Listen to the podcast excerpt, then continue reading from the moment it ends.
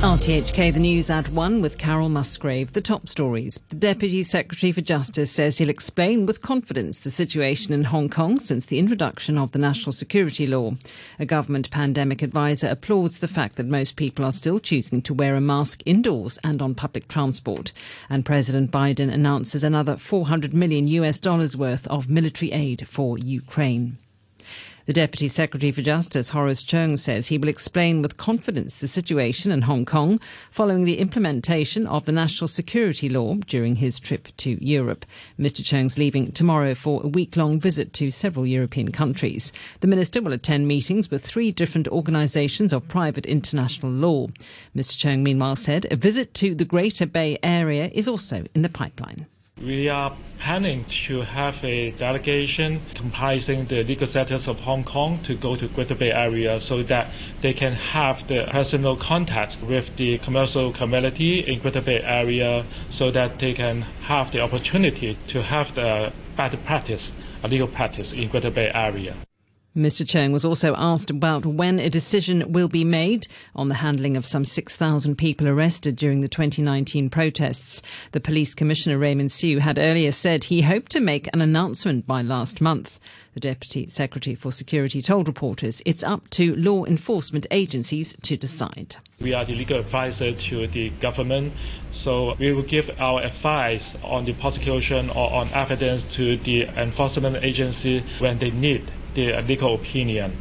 When you say when they will make the announcement about the decision, I, I will leave it to the hands, uh, to the good hands of the law enforcement agencies. Government pandemic advisor Ivan Hung says it's a good thing that most people still choose to wear a mask indoors and on public transport, although face coverings are no longer compulsory. The government earlier announced an end to the mask mandate, and people from Wednesday could go maskless in public.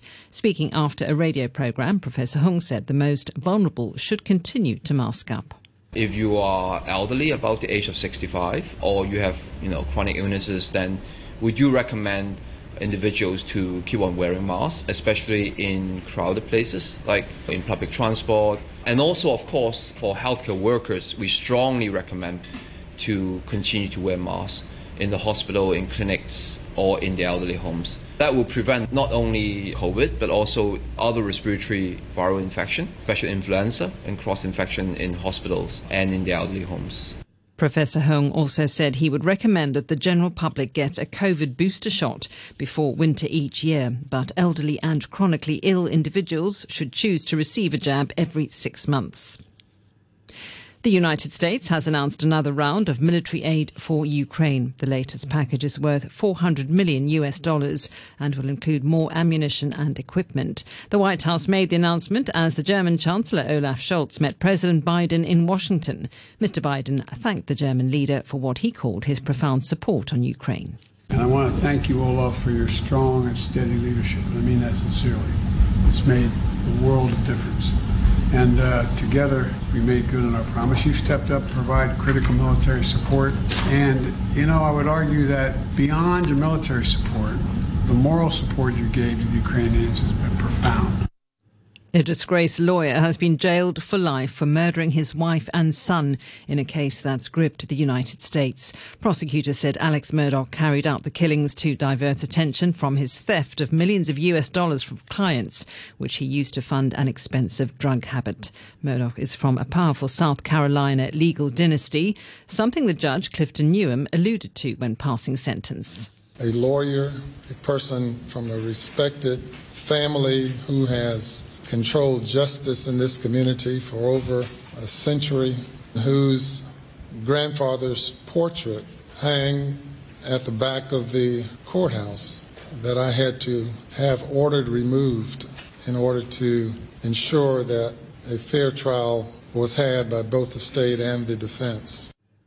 To the weather forecast, becoming fine. It'll be dry with some haze. Winds will be moderate east to northeasterlies. The outlook mainly fine and dry in the next few days. The temperature difference between day and night will be rather large. Currently at the observatory, it's 23 degrees and the relative humidity is at 46%. Be advised, the red fire danger warning is now in force. You're listening to RTHK. The time is five minutes past one. Trade unions in Sri Lanka have warned of further strikes in response to the announcement of steep tax rises and public spending cuts. The BBC's Anbarasan Ethirajan has this report. Sri Lanka is struggling to come out of its worst ever economic crisis since independence from Britain in 1948. The government has announced a series of measures to fulfill conditions set by the International Monetary Fund for the loan. The backing of the IMF would facilitate the Sri Lankan authorities to approach other international lenders to get additional financial assistance. But the decision to increase income taxes to up to 36% has triggered anger among public sector employees who say they are already struggling to manage the escalating cost of living. The Roman Catholic Church in Portugal has asked victims of child sex abuse for forgiveness after a report by an independent inquiry found that nearly 5,000 children had been abused by clergy since 1950. Bishops were meeting in the city of Fatima. The BBC's Alison Roberts has this report. The bishops announced plans to make public gestures of contrition and at some point a monument to victims. They also pledged to act on suggestions made by the independent commission that produced the report, such as setting up a group to hear from victims who have yet to come forward. But the details were scant and victim support groups were quick to criticise what they saw as a lack of decisive action, particularly regarding priests on a list of alleged abusers handed to bishops. Church officials said that no cleric could be suspended without firm evidence.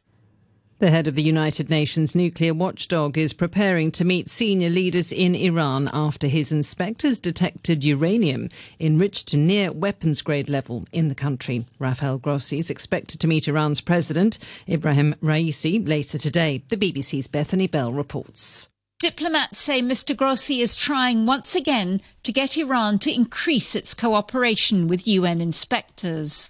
The IAEA's latest report said that uranium particles enriched to nearly 84% purity had been found at Iran's underground Fordo nuclear plant. Weapons grade uranium is 90%.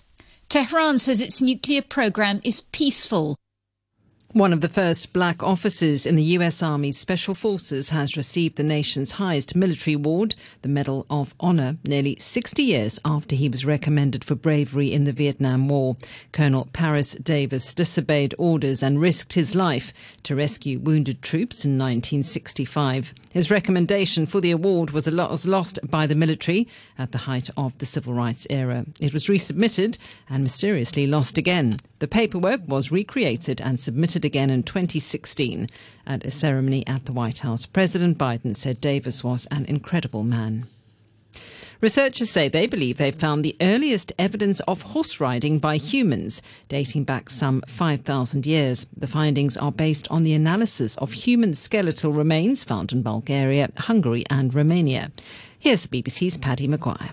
The domestication of horses for their milk is widely accepted to have begun around 5,000 years ago, but any equipment used by early riders if they weren't going bareback is rarely preserved. Riding tack scientists say would have been made using perishable materials. But the human skeleton can show the signs of change that come from riding a horse, particularly stress-induced wear and tear to the vertebrae in the back. Researchers examining five skeletons found in settlements of the ancient Yamnaya people in Europe say such telltale changes could indicate they are the oldest humans identified as riders to date. To sport and the return of Formula One. Max Verstappen and Red Bull begin the defence of their world titles this weekend in Bahrain. It's the longest season in the history of the sport, with 23 races in 20 countries over the next nine months. The Red Bull boss, Christian Horner, is in optimistic mood. The team have done a great job over the winter. The rules have changed very subtly, and I think that uh, you know the team have adapted to that well. Um, we had a good three days of testing here last week, and we only get three days. So that's one and a half days for each of the drivers, um, and they both got a good feel from the car. You know, we come in off the back of a good test, but but you know everything to play for. Double world champion Fernando Alonso was fastest practice yesterday ahead of Verstappen and his Red Bull teammate Sergio Perez. To end the news, the top stories once again. The Deputy Secretary for Justice says he'll explain with confidence the situation in Hong Kong since the introduction of the national security law. A government pandemic advisor applauds the fact that most people are still choosing to wear a mask indoors and on public transport. And President Biden announces another 400 million US dollars worth of military aid for Ukraine. The news from RTHK. CHK Radio 3. Cannabis is a dangerous drug. From February 1st, 2023, cannabidiol or CBD is also a dangerous drug under the law. It is illegal to possess or trade CBD products in Hong Kong without permission. Also, don't bring any CBD products into Hong Kong from abroad. Trafficking or sales of CBD products will be subject to a maximum fine of $5 million and life imprisonment. Visit the Narcotics Division's webpage on CBD for details. CBD, not for me. Let's stand firm. Knock drugs out. Working in care services in the social welfare sector provides career opportunities for young people. You can learn new things, like care skills at work. And providing services for the elderly and persons with disabilities is both meaningful and fulfilling.